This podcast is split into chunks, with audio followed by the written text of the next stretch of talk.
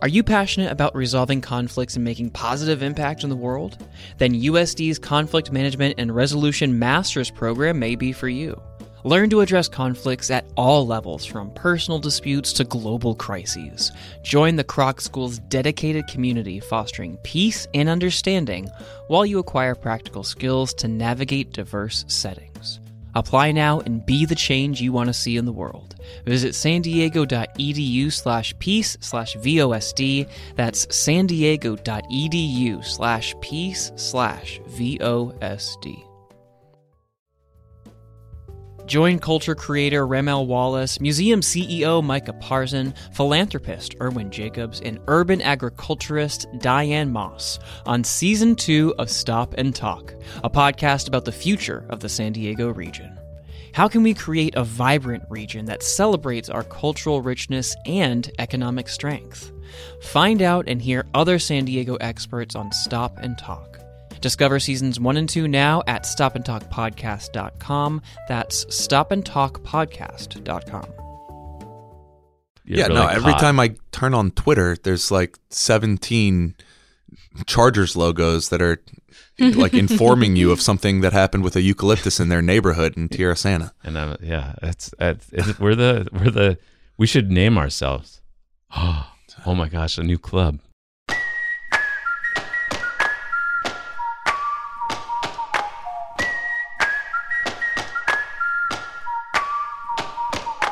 Welcome to the Voice of San Diego podcast in partnership with News Radio 600 KOGO. I am Scott Lewis, the CEO and editor-in-chief at Voice of San Diego. And I'm joined, as always, by Andrew Keats. He's managing editor at Voice of San Diego. What's up, Andy? Not much, man. How are you? I'm good. Fellow managing editor Andrea Lopez Villafañe. What's up, Lopez? Hey, Lewis. Coming up on the show this week, a new era at SANDAG. The regional transportation agency seems to be fracturing as board members from smaller cities with less voting power embark on a new protest strategy. We'll explain why they walked out of the last meeting and why it matters. And the city of San Diego has declared housing a human right. So what does that mean? We'll grapple with it and other housing updates. And finally, San Diego Unified teachers say the new grade for 4-year-olds has been a mess. Our education reporter, Jacob McWhinney, will join us and give the latest on that story. That's all coming up. Stay with us.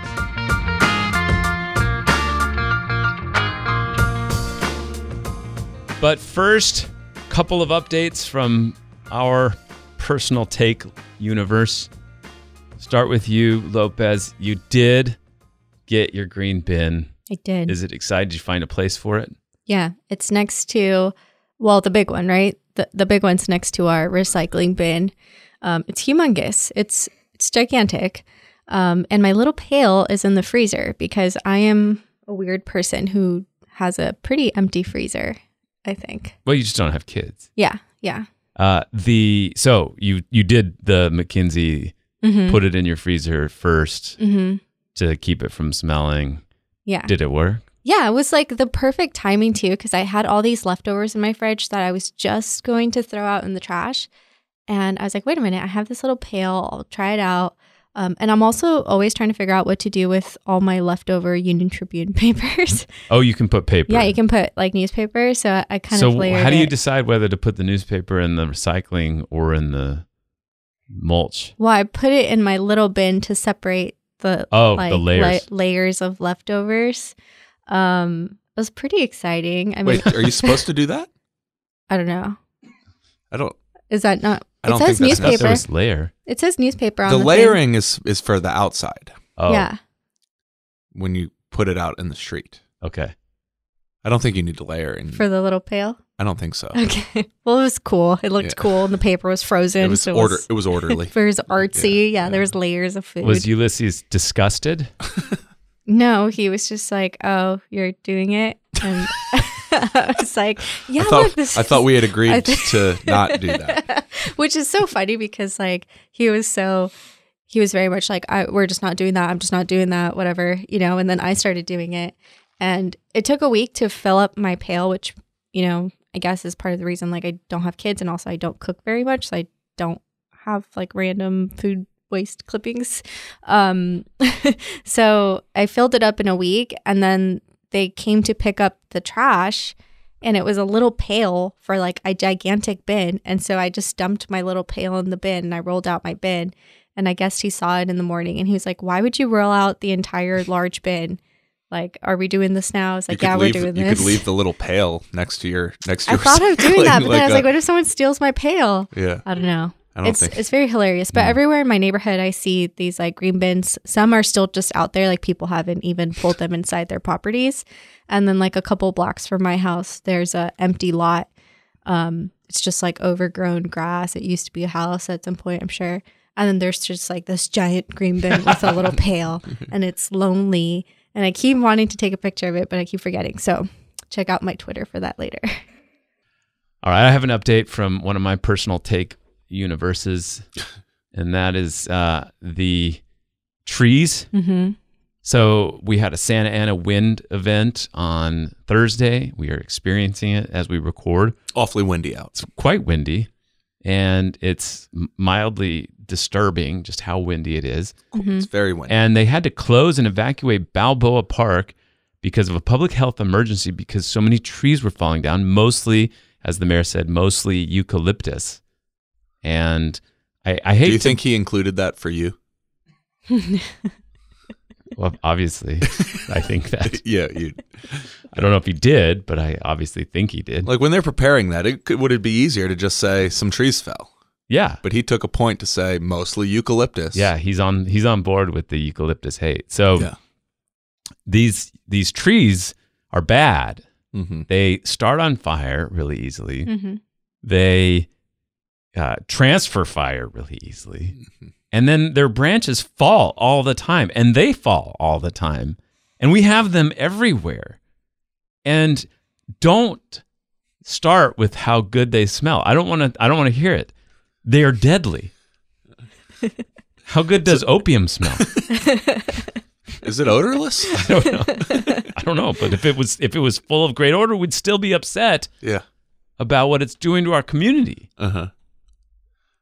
The Get It Done app is full of eucalyptus trees falling everywhere. Yeah. Palm trees also, and their fronds just littering the sidewalks and our paths of transport, our rights of way. Yeah. It's our right to way through there, and they are blocking it. So you're grappling now with the reality that eucalyptus, non-native as they may be, are probably here to stay. We're not really in a situation where we're going to rid this region of ours from this species. And you just need to wrap your head around the best case scenario for you is just to convey to people that they're a menace. I just want everyone to see palm trees and eucalyptus trees and hate them. I just want them to look at them and hate them and deny them whatever they can. So if you buy a house, it's on a canyon and there's 4 eucalyptus on there, I want you to make a long-term plan. We'll get rid of those at some point. Eventually. You know, they block people's views. They're not good. Block people's views. I don't know if that's your best case. Deadly really packs a bigger punch than that. Just stick with Jeff Deadly. Yeah. All right, I'll stick with Deadly. Right. But yeah, go out there, pod fans, and be part of this movement.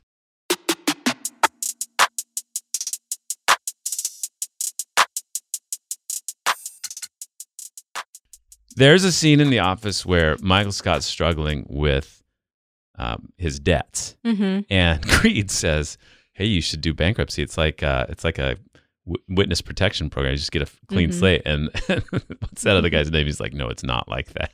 Yeah. Mm-hmm. But Michael Scott's like very excited about declaring bankruptcy, so he emerges from the break room, opens the door, and says, "I declare bankruptcy." And there's something just so perfect about that joke, because it's like taking something literally that you can just this idea that you can just say something and it is so. Mm-hmm. And I feel like there's a lot of moments like that happening at the city of San Diego, and we saw that this week where the city of San Diego declared that housing is a human right. Mm-hmm. And Sean Elo Rivera is quoted. He's the president of San Diego City Council. He says, this resolution is an opportunity for us to commit to doing better for the community, to hold us accountable to that commitment. I invite that accountability. So, Andy, I asked you to grapple with this. Yeah. And help me understand, if the spectrum is Michael Scott saying, I declare bankruptcy. Yeah.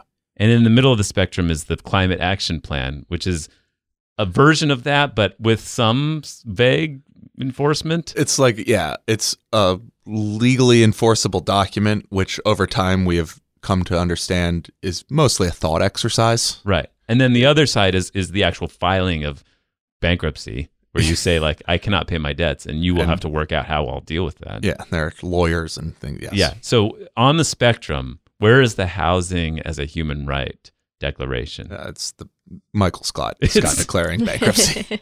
What did they do?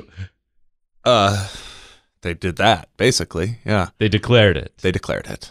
So they took a vote. As a city council. To pass an official declaration that housing is a human right in San Diego. Mm-hmm. And I read through the supporting documents, the staff report, and the resolution itself.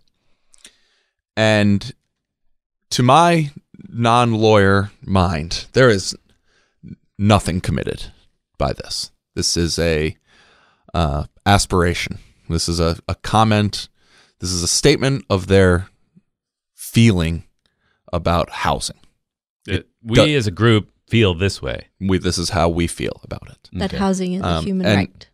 So that's my read on it from reading these documents. And that appears to be the feeling of San Diego attorney Dan Eaton, who the Union Tribune showed these same things to and asked him to comment on whether there was any implied change in the law, any legal significance to this. And he said, quote, "It is pretty clear it does not have any legal effect," end quote.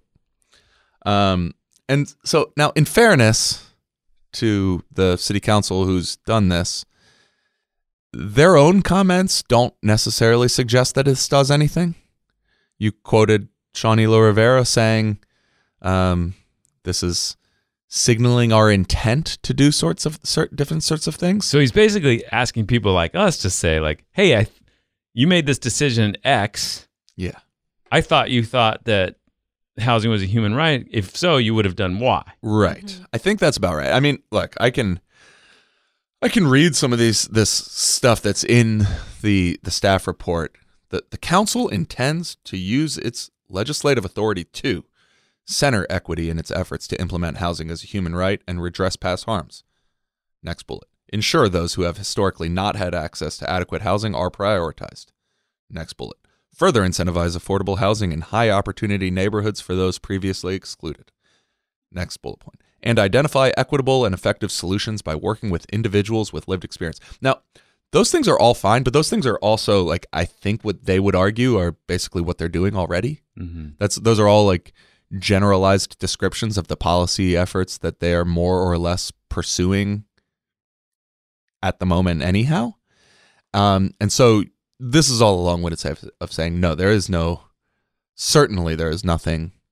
on the order of actually declaring bankruptcy through your accountant, right? And it's not even like the Climate Action Plan that has some plausible connection to a legal requirement.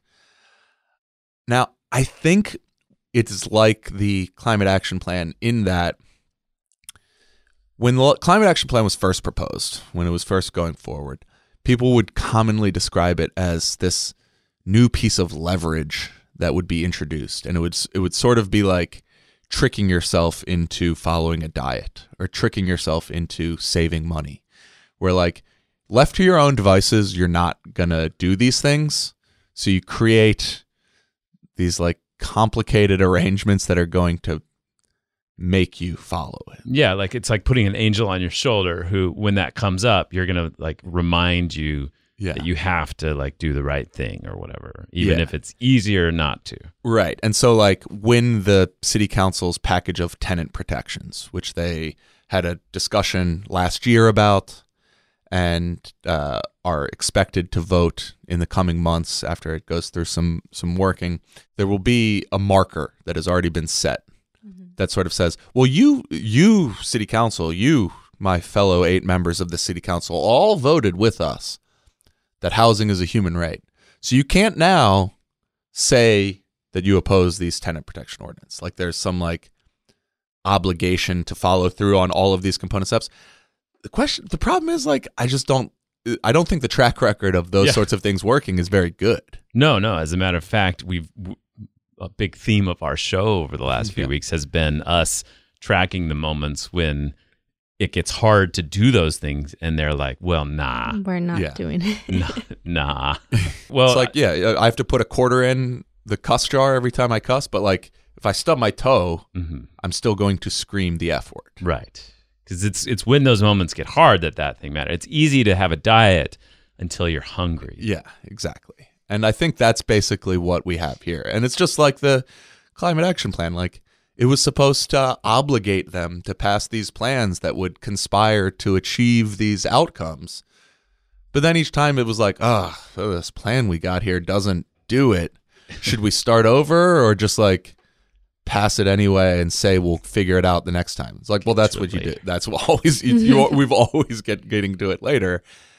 And so I just it's a little frustrating because at the same time they took the step to do this. Yeah. You know? I just love like the goofy side of it, like picturing them setting their intentions, you know, like journaling with some crystals and doing some breath work and really just like manifesting. Yeah. They have a vision board. Yeah. I like that. A vision board that's got like in the one corner, it's got some like letters that they cut out of the newspaper that say like tenant protections. Yeah. They've got like some like magazine articles that have like happy people housing from Vienna in this other corner. That's a deep cut. All right. So I think your vision board would have no trees. Well, like no palm trees. Yeah, I love trees. I love trees that provide shade, don't start on fire, and don't kill people very often. Yeah. That's my thing. Let's get into this. So because I think a lot of this comes down to another theme we just keep touching on over and over again, and that is expectations management. Which nobody in public office seems to be good at all. Yeah. And it relates to another finding this week from the Turner Center for Housing and Innovation at UC Berkeley that you took note of as well, about analyzing the first year since the controversial SB 9, Senate Bill 9, was passed through the legislature and signed by Governor Gavin Newsom, that in essence was described as ending single-family home zoning throughout California. It became a national discussion. Yep. New York Times wrote about it, a bunch of people, because it said like any single-family home zone, if your home is for one family on a plot of land, then no matter where it is in California, you can divide it up into 4 units, right? Basically? Yeah, basically, sure. And they analyzed how that had gone since then, because it was going to change the world. Yeah. And a lot of people said it would change the world. There was, we collected some quotes of that, quote, truly meaningful legislation and a watershed moment in expanding home opportunities to more Californians. That was Patrick Santana. Another guy said, a despicable piece of legislation, a shameful contract for developers and speculators to take over California land. That's Jeff Sapphire. You collected some of these. Yeah. Good job. Yeah, so good news, bad news. Yeah. Neither of those are right. Yeah. 1 year in. So bad news if you were really like gung-ho about the ending of de facto redlining. Yeah. Good news if you were like really concerned about the speculative Tinder that this was going to be. 'Cause 1 year in, the number of lot splits, times that somebody had a single family zone and was able to split it into 2 properties, that happened 0 times in San Diego. Zero. As in none. None of them. None of the times. None of the times happened. So it didn't happen at all. And then the number of duplexes that were built on properties that are zoned for single family homes, which the law also allowed, also is none of them. So zero. So zero as well. Okay. So that in 365 days, 52 weeks since the law went through, it has had none effect at all on anything.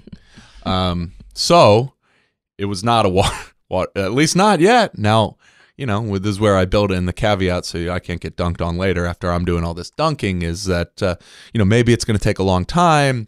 Maybe developers need to learn how to use this. Maybe there's like other stuff that people are working through, and land property decisions are long running, and it's going to happen later. Who knows? There are two easy explanations right now, right? One is that local governments have already taken a lot of steps to allow people to build more on their land within certain areas around transit, stuff like that, right? Right, and the one most relevant to that, according to the Turner Center that did this analysis, and they talked to planners at different cities, you know, all of the cities that they studied, and one of the things that they found was, especially in places like San Diego, that had really gone whole hog on allowing accessory dwelling units, granny flats, that is more attractive to a typical homeowner than the SB 9 lot split or duplexes. So people who are looking to put an extra housing unit on a property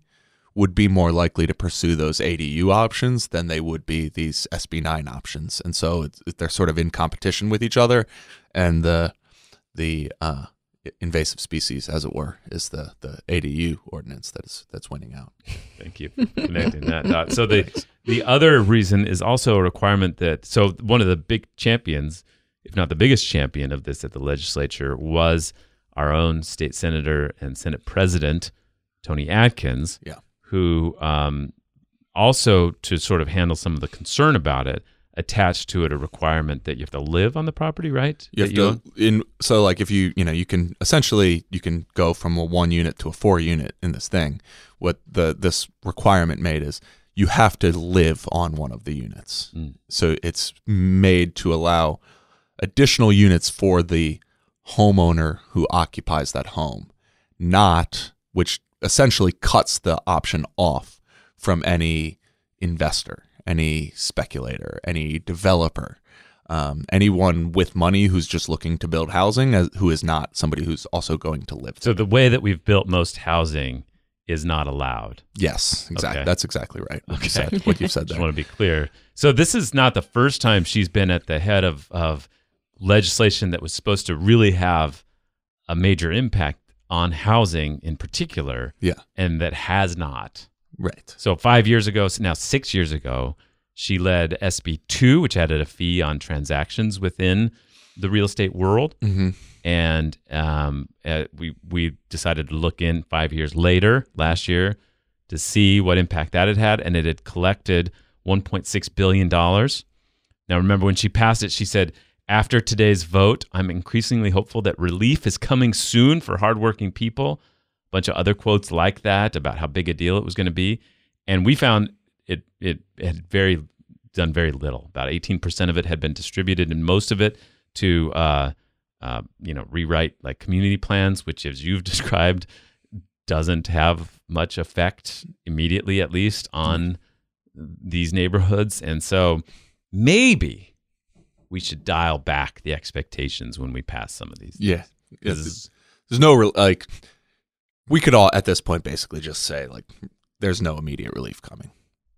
Just say that for every law. Yeah. Like, hey, we're all very happy we passed this law.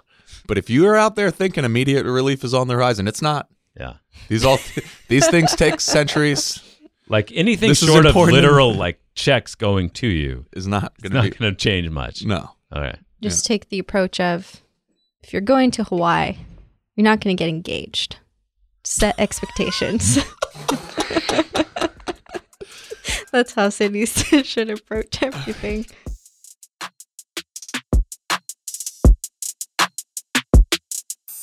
I can hear them. People are clamoring for our take on what happened at SANDAG. San Diego Association of Governments, of course, it's like the UN of local cities. Each one sends their representative to there, and you know, they gather and decide how to handle things, how to not do things, but spend tons of money the whole time, and like really piss people off. Yes, it's a very good parallel, right? Parallel. Yeah. So They do administer, obviously, the Transnet sales tax and project and plan for transit going forward, transportation going forward. And it's made up of these representatives of different cities who, when they're all gathered together, are peers. But as we helped sort of, I guess, instigate years ago when we uncovered how badly the organization had been managing and projecting its future revenues versus its future expenses and such. And deceiving the public on its own knowledge of those failures. Defrauding. Yeah, in a way.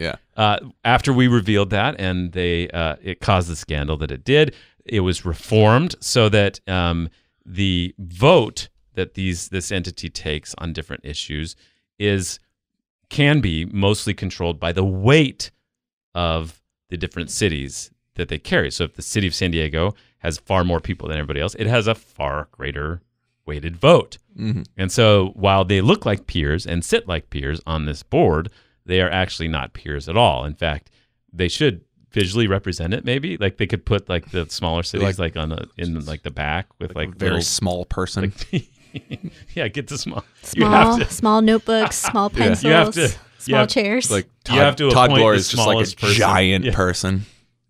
So that is now being used pretty regularly to make decisions, and basically any time something significant is decided. Yeah, so basically like when they're just like awarding contracts, that goes through with the regular old vote. Yeah, but when they're resetting policy in a way that some people dislike, it ends up with the weighted vote. Or in this case, they were deciding who the new leaders of the board were going to be, and they wanted Nora Vargas. And they pulled the weighted vote, and she got it. She's the chair. She's the county supervisor, who's now the chair of San Diego Association of Governments. And they wanted Sean Elo Rivera to be the vice chair, and they pulled the weighted vote to pull that off. Mm-hmm. And so upset were the smaller cities that this was happening that they walked out. 10 of them, right? Mm-hmm. And stormed out? I don't know. You tell me what verb you'd like to use. Boycotted was good. Yeah. Storm out, I think is good. Storm out. That's good. They stormed out. Yeah. And it caused a lot of discussion. Yeah. A lot of people saying, "Oh, you big whiners." Right. And then others saying like, "Thanks for standing up for our the little guys, like we deserve an equal vote." And then everybody's like, "Well, but that would mean that we get like 300th of your vote, all that stuff." Yeah. So, that's where we're at. Now, I think you have an interesting take, which is that a lot of the people in the city of San Diego and more progressive side are like, sorry. Yeah. Rules are rules. We're following the rules. Right? But this might be a harbinger of a big problem for this body to get anything done. Yeah. So what I would say is that the majority, by which I mean the people who represent the brunt of the population of this county and are able to wield that through the weighted vote, are absolutely correct that they have every legal authority to do what they're doing, and that there's a perfectly rational, coherent, logical reason behind that legal authority, which is that if you did have every vote being equal, then you would actually be giving the people of Del Mar more say, not an equal say, but a far unequal say in the happenings of this body, right? That is, if I may act like a referee here, that's just an accurate argument. Yeah. The debate team, they win that debate. But I think you never hear the smaller cities actually engage with that argument. Well, but I think if you went to Del Mar voters and asked them if that's the way it should be, they'd be like, "Well, yeah, right. Like we should, have a big say here. Yeah, we are smaller than Mission Hills, a small community within the city of San Diego, and we should have equal vote to the city of San Diego." I mean, Richard Dreyfuss lives nearby. Yeah. So I mean, look, if I can just settle something like that, they're right. Those are all true things. There's all true things. The problem is they're the ones who want to do something. Mm-hmm. And what they want to do is pass a tax measure at some point because they want to bring in revenue to pay for their plan their transportation plans countywide. They want to use that local revenue to go fetch state and federal revenue and combine all of that in a big pot to pay for toll lanes and light rail lines and heavy rail lines and new buses and bus passes for minors and all kinds of fun stuff, right? And as long as they're the ones who want to do that, they need to chart a political path that results in voters agreeing with their desire to do that. And if that's a 66.6% voter threshold, then like they can deal with basically no dissent. Yeah. And even at a 50%, they like need to seem like a functioning agency that is trustworthy and that listens to people, and that at least the people on that agency agree that it has good, solid goals, right? And so they can be right about the legality of their weighted vote forever if they want. But as long as the minority board members can make the organization look dysfunctional and untrustworthy, they'll win. Because the vote relies on conveying trustworthiness, efficiency, the idea that something good will come of this. This calls to mind some journalism you did about 6-7 years ago about SANDAG. Yeah. And the remarkable unanimity that the board had, right? That it was pretty clear that that dissent was squashed before anything got public, that the executive director at the time, Gary Gallegos, had a preternatural ability to kind of get everybody together and to make sure that his way of doing things worked out and that it would produce this kind of milquetoast center-ish, balance of transit versus highways that they could all get behind in a way. And that was, while boring for observers and journalists, was at least, functional in a way. I think he understood, and the board members at the time, either because he helped them understand or because they too understood, either way, understood that to do it, to be a countywide agency that passes tax measures and then pays for transport, that you have to have that. Yeah, it doesn't work otherwise. It can't function with that level of dissent.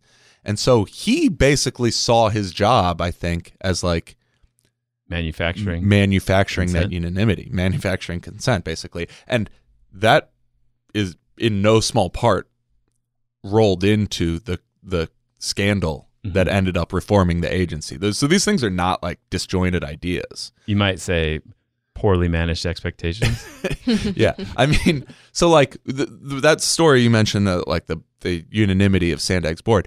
That got me thinking because, what the question I was asking at the time was about Todd Gloria. And in fact, he was on the city council and council president and was also the SANDAG rep. And SANDAG at that time was seen by most progressives as pursuing an overly highway-focused transportation system, such that they were being sued by environmentalists for not doing enough to comply with state law. And at the same time, Todd Gloria was championing at the city this climate action plan that was going to dramatically shift transportation patterns in the city of San Diego towards transit and biking and walking. And then he would go to SANDAG and he would vote for the actions there that progressives who were on his side at the climate action plan when he was in the city saw as overly highway focused. Mm-hmm. And I was asking, how is one representative both of these things? How does he blend in and do these and do what is seen as conservative at SANDAG and yet lead and be seen as progressive when he's at the city, when he is the same person in both times? It's just one happens on Tuesdays and one happens on Fridays. And, basically the answer was that, I think the people on that board and the leadership of that agency saw unanimity as essential to the task of doing anything. Mm-hmm. And they compromised and made changes in furtherance of that unanimity. And it's all just so different than Hasan Ikhrata's approach, which has been to, when presented with opposition, instead of finding a way to fold that opposition in, whether it's like sprinkling crumbs of funding to win people over, or to, you know, appear to listen to them and to, you know, give them something down the line or whatever. I don't know how you would propose to do it. He instead says, I don't count votes. I'm just telling you the truth. Here, we have to do this. I'm not politicking. I'm not going to do that. It's just, he has a completely opposite approach that Gary Gallegos had. And I think we're now at an impasse where it's like, are we just going to keep seeing the progressive group say, we have the votes on the weighted vote to do what we want to do, and you can keep whining and storming out if you want, but it won't change the legality of how this agency is now structured, which is true. And if so, is the minority going to continue saying, well, then we will continue to withhold legitimacy from the agency as a whole, and you won't be able to do anything regardless of the legality of your weighted vote. Mm. And if that's the case, then like, what is SANDAG? What is any of this gonna result in that anyone should care about? Well, it's a good question, and I think it's the choice is, if you believe like Hasan Ikhrata does, that these are imperatives for the climate, for the future of the planet. And that it has to be this way. And I think maybe he would even say that there's something like unethical about the like backroom dealing that manufactures the unanimity, and it's ugly in a way that he's not going to do, or something like that. Or on the other hand, is there like some sort of middle balance that he's incapable of doing that you need to find a replacement to do? And that sets up the same question we've been asking for the last few months: does he remain or not? Yeah. We're going to take a quick break. On the other side, Andy and Andrea sit down with education reporter Jacob McWhinney to talk about his UTK story. Stay with us. Join culture creator Ramel Wallace, museum CEO Micah Parzen, philanthropist Irwin Jacobs, and urban agriculturist Diane Moss on Season 2 of Stop and Talk, a podcast about the future of the San Diego region. How can we create a vibrant region that celebrates our cultural richness and economic strength? Find out and hear other San Diego experts on Stop and Talk. Discover Seasons 1 and 2 now at stopandtalkpodcast.com. That's stopandtalkpodcast.com. Are you passionate about resolving conflicts and making positive impact in the world? Then USD's Conflict Management and Resolution Masters program may be for you. Learn to address conflicts at all levels, from personal disputes to global crises. Join the Kroc School's dedicated community fostering peace and understanding while you acquire practical skills to navigate diverse settings. Apply now and be the change you want to see in the world. Visit sandiego.edu/peace/VOSD. That's sandiego.edu/peace/VOSD. We are joined in the great Voice of San Diego podcast studio with our education reporter, once again, making his triumphant return to the show, Jacob McWhinney. So we had you in today because you wrote a story on Monday, it was very good, about another angle on the San Diego Unified School District's efforts to essentially create a new grade of public school. Mm-hmm. Yeah. The state of California has created a requirement that public school districts across the state add a new grade of public school, but they gave them a few years to do it. Mm-hmm. Yeah. The San Diego Unified School District decided, why wait? They started a new grade of public school right away this year. Yeah. For all and to be fair, that it did exist, but for a small amount of schools, of children, a very select age group, but they expanded it right out to include all 4-year-olds. All 4-year-olds, right. Earlier than the state required. And so you've been reporting on this for a few months now, and you've come at it from what some of the school board members have said and how this has impacted the private school system that feeds into what used to be kindergarten, and how parents are dealing with it. But we had a new stakeholder group who had their own interests and concerns, teachers at San Diego Unified. What did you find? Well, I found that there are some concerns. the San Diego Education Association, the union that represents San Diego teachers or teachers at San Diego Unified, held a meeting to kind of blow the whistle on a lot of frustrations and concerns that San Diego Unified UTK teachers have with the way the program's operating. They center around their belief that it was rushed out too quickly, which essentially gave birth to all the other problems, which is that they don't have a age-appropriate curriculum in their view. The curriculum that does exist, a lot of them feel, was just kind of repurposed and very, very lightly touched up kindergarten curriculum, which wouldn't necessarily be right for four-year-olds who may not be that much younger on paper, but developmentally they are much younger. There are staffing concerns. Folks just feel like there aren't enough people in classrooms, despite the fact that San Diego Unified is abiding by the adult to student ratio that the state set.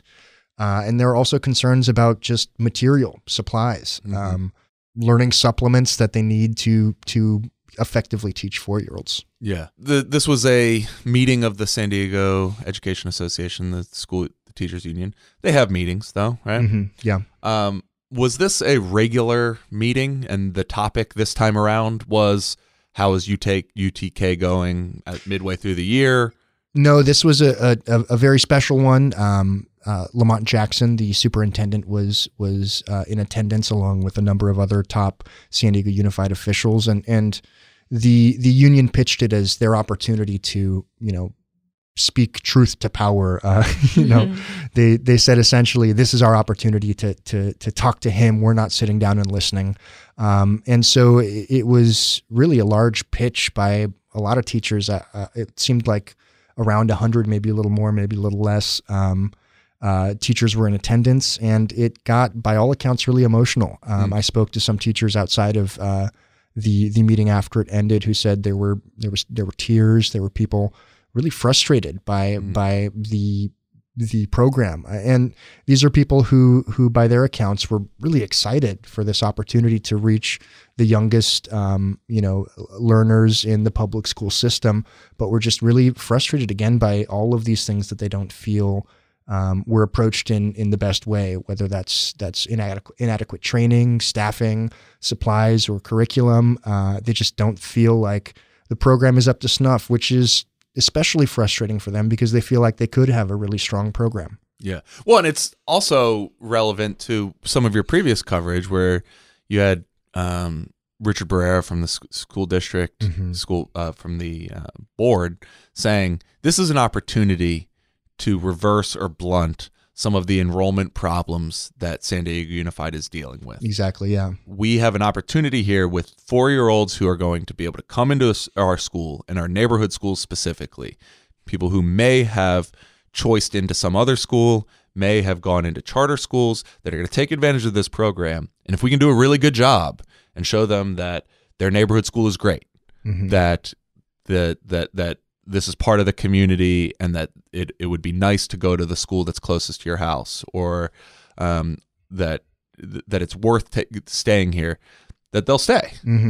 By that same token, though, if they have a poor experience, it could just as easily repel people from the district, you know, and that was a concern for some teachers. And another big part of this is UTK was Universal Transitional Kindergarten, this new grade, was partly pitched as this way to blunt the achievement gap, to achieve greater equity in education, to have kids who now have access to this free, high-quality educational experience at a young age. But already across the district, it doesn't seem like all of these programs are of the same quality. And I heard from teachers that it's clear that for some families who inevitably may make more money, they have more options. They could send their kids to a more high quality program. And there was concern that if that is the case, then this could do the exact opposite of creating greater equity. Yeah. And this isn't like the teachers, it's interesting to hear from them because, that they have keen insight into multiple different school sites, and different schools probably have different experiences, right? But if you bring in the entire teachers union, they're going to be able to talk to you broadly about what's going on across the district. Mm-hmm, yeah. So it's certainly novel and interesting to hear that they have concerns about this being rushed. Mm-hmm. But it also is not totally without it, like the first time we're hearing this. There's a school board member who has a kid eligible for UTK who chose not to put them in UTK because they didn't think that the program rollout was ready yet. Yeah, yeah. No, Shana Hazen at my school board debate at PolitiFest this year, you know, I asked her about universal transitional kindergarten, and she said, yeah, I just don't think that it's ready. I think that it'll get there, but I wasn't comfortable sending my daughter, which is in my mind, a pretty big statement from somebody who now represents the district. Yeah. And one that I think the district really, really should take to heart. You know, and Richard Barrera has a school board member has admitted as much to me that it is not perfect, that it's still a work in progress. But he also believes that they will get there, but it's kind of baffling to me that they would be willing to bring thousands of kids into a program when they didn't need to. Yeah. That is a program that is a work in progress by their own admission. Yeah. Yeah. So was there any sort of response either in the meeting or after the meeting by district officials about changes that are underway, some sort of signal that they got the message, mm-hmm. That they're going to develop a curriculum or what have you? Yeah. So from the perspective of the teachers and from the union, they were really demanding immediate action, but they also they feel that immediate action wasn't guaranteed, right? Mm-hmm. Jackson committed to creating a panel with or a work group or whatever artful phrase you want to use. Mm-hmm. Task force. Yeah, exactly. Blue Ribbon Subcommittee. Yeah. That included all stakeholders, including teachers, to advise on any changes going forward, but that really wasn't enough for a lot of the people that I spoke to, especially coming out of that school board meeting. There were folks who said, you know, they felt like by the end they were getting that sort of politician spin, the I hear you. But they weren't really convinced that he actually heard them. Yeah. You know, that he understood how difficult of a time they're having administering this program. And it's important to consider too, because some of these teachers have never taught this mm-hmm. age group. Some are kindergarten teachers who moved down. Mm-hmm. And if they don't have that guidance, if they don't have that training, and the training was another thing that they were very frustrated about, it makes it very difficult. Because again, I mean, 4 to 5 doesn't necessarily seem like a big jump on paper, but developmentally it's huge. Mm-hmm. You talked about some of the teachers, you know, having concerns with the children being so small, like them even just having to go to the restroom is like a whole new thing, right? Mm-hmm. Or like teachers not being able to take breaks. Yeah, teachers not being able to take breaks. And a lot of that is due to they have a ratio of 12 children for one adult. But during lunchtime, during recess, I mean, somebody has to go take a break. I spoke to people who said they have colleagues who just don't take a break, just don't eat lunch, just stay with their students. And you know, it creates the difficulty of, I mean, a lot of these classrooms, from my understanding at least, there aren't bathrooms in the classroom. I heard from somebody who said that sometimes kids just kind of have to, like 4-year-olds kind of have to wander the halls of a school to try and figure out where the bathroom is. And materials, you know, you go out to the playground, these monkey bars or slides or whatever it may be aren't really necessarily made for kids of this age. And so the frustrations were varied, but very significant. And the interesting thing I will say is that, and you know, again, this is from the perspective of the teachers, is given all of this, they still feel like the program is good, and they still say that pretty much all of the feedback that they've gotten from parents has been positive. Mm-hmm. I know I spoke to a mother whose child is at a UTK program, and she loved it. She said that her kid's learning. I know that, Andy, you've had similar experiences. Yeah. I have a kid in UTK, and it's been fantastic for us. He's happy when we drop him off. He's happy when we pick him up. Mm. He's very clearly learning. He likes his teachers. He's made a lot of friends. Mm-hmm. We really, it would be hard for us to say too many bad things. But part of this is you say like there's a big difference between 4 and 5.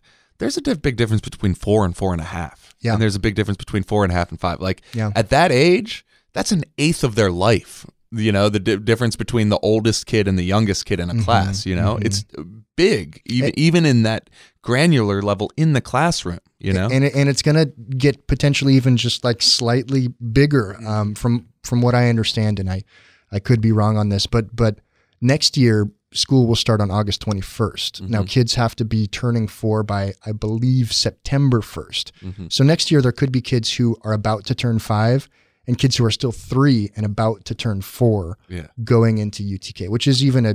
those are different kids. I have a 5-year-old and a 2-year-old, and it's like, so it's not quite the same, but like, those are different kids. You know? They totally are. And it's, you know, I think the benefits for some parents are very clear, right? Childcare is incredibly expensive. And 1 year less of having to pay for that is inevitably going to be a huge boon for parents. And again, I mean, even just for the district, it's great for their numbers to have this new grade. But I think that there are bigger questions to ask about if they're doing this right, if it was the right thing to rush this thing out. And I, you know, I say rush, that's the opinion of many teachers, but you know, I don't know if San Diego Unified, the officials, feel that that is a fair characterization. Yeah.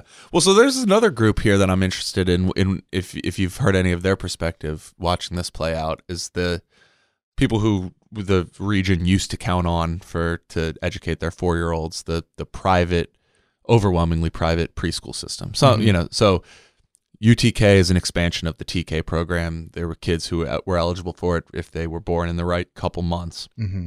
But otherwise, if you had daycare, if you didn't stay home with your kid, they went to a preschool, a daycare, something along those lines that was run by a private company or a religious organization or out of somebody's house. That was expensive. But that's what they did. That was their entire existence, was taking care of people from 4 and under, basically, right? And they have been saying, and you have covered this, that this is going to like put them out of business potentially, because of the way the math works about it. The 4-year-olds are essentially the most profitable of the age cohort that they serve, and it is kind of a weird thing to say, right? Yes, but inevitably, but it's true. They're the least labor intensive of the kids. Yeah, and because 4-year-olds require less adults than, say, an infant. An infant, right. And so they're struggling immensely from this. And there was, you know, even you talked to the school board member, Richard Barrera, about this, and he basically said, yeah, we think that's one of the benefits here. We should take over that job from these private school systems because they don't pay their people very well. And it's really expensive for the families that use it. And so between those two things, like, that's where the state should come in. That's where the government should. I mean, it was really interesting to talk to him. You know, his perspective is that the private childcare system is not even a system. It's this sort of broken patchwork of private entities that are A, way too expensive for parents, and B, pay providers next to nothing. And so it was his opinion that the state should continue to expand out the public education infrastructure all the way down to infancy. I mean, they already have one school, Logan Memorial Educational Campus, I believe. I forget Mouthful. I forget the exact acronym. Yeah. That is starting to roll out this model, right? Yeah. Of essentially, they call it cradle to career. It's this big complex that would serve from infancy to graduating high school. And for his, in his mind, it would be a win-win, right? It would increase public school enrollment, which would allow them to kind of combat this long-term trend of public enrollment, public school enrollment decline that is seen not only in San Diego, but all across the country. And it would also provide cost-free, education and childcare for parents. I mean, but as we're seeing with just one of those of those age cohorts added, easier said than done. Oh, much easier said than done. And I mean, if we think that if clearly the district is having a difficult time administering this new grade, maybe some of that is because they rolled it out so damn quickly. But if we think this is hard, imagine expanding that all the way down to infancy, because now not only are you having to staff up in a huge way, but there's this organized curriculum that people may not have an experience with. And in his mind, you know, he would hope that the state and districts would start to create these pathways that can smoothly transition people from private early childhood providers into the district, mm-hmm. and continue to kind of create a workforce from kind of the carcass of this whole system. Yeah. But I don't think that any of this stuff comes easy. Sure, it would be a really, really great thing for parents, but it is hard to discount how great of a thing free childcare would be for parents. Yeah. It really, it's impossible to overstate how much of a game changer that would be.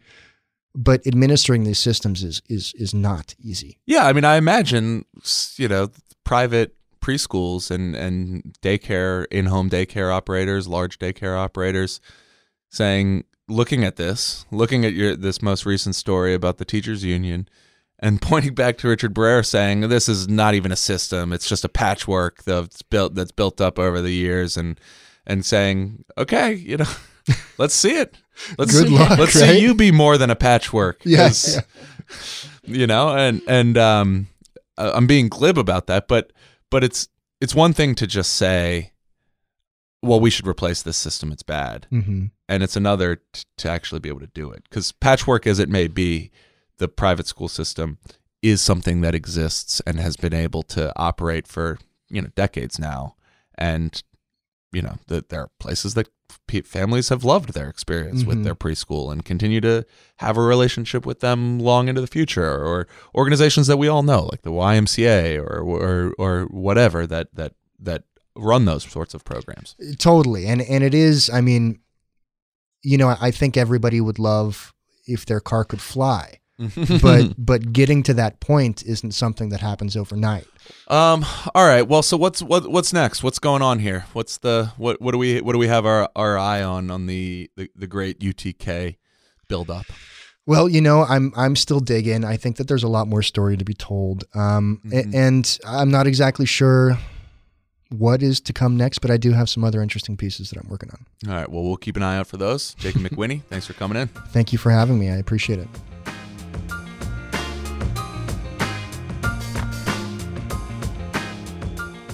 Thanks for listening to the Voice of San Diego podcast, the most popular public affairs podcast in San Diego.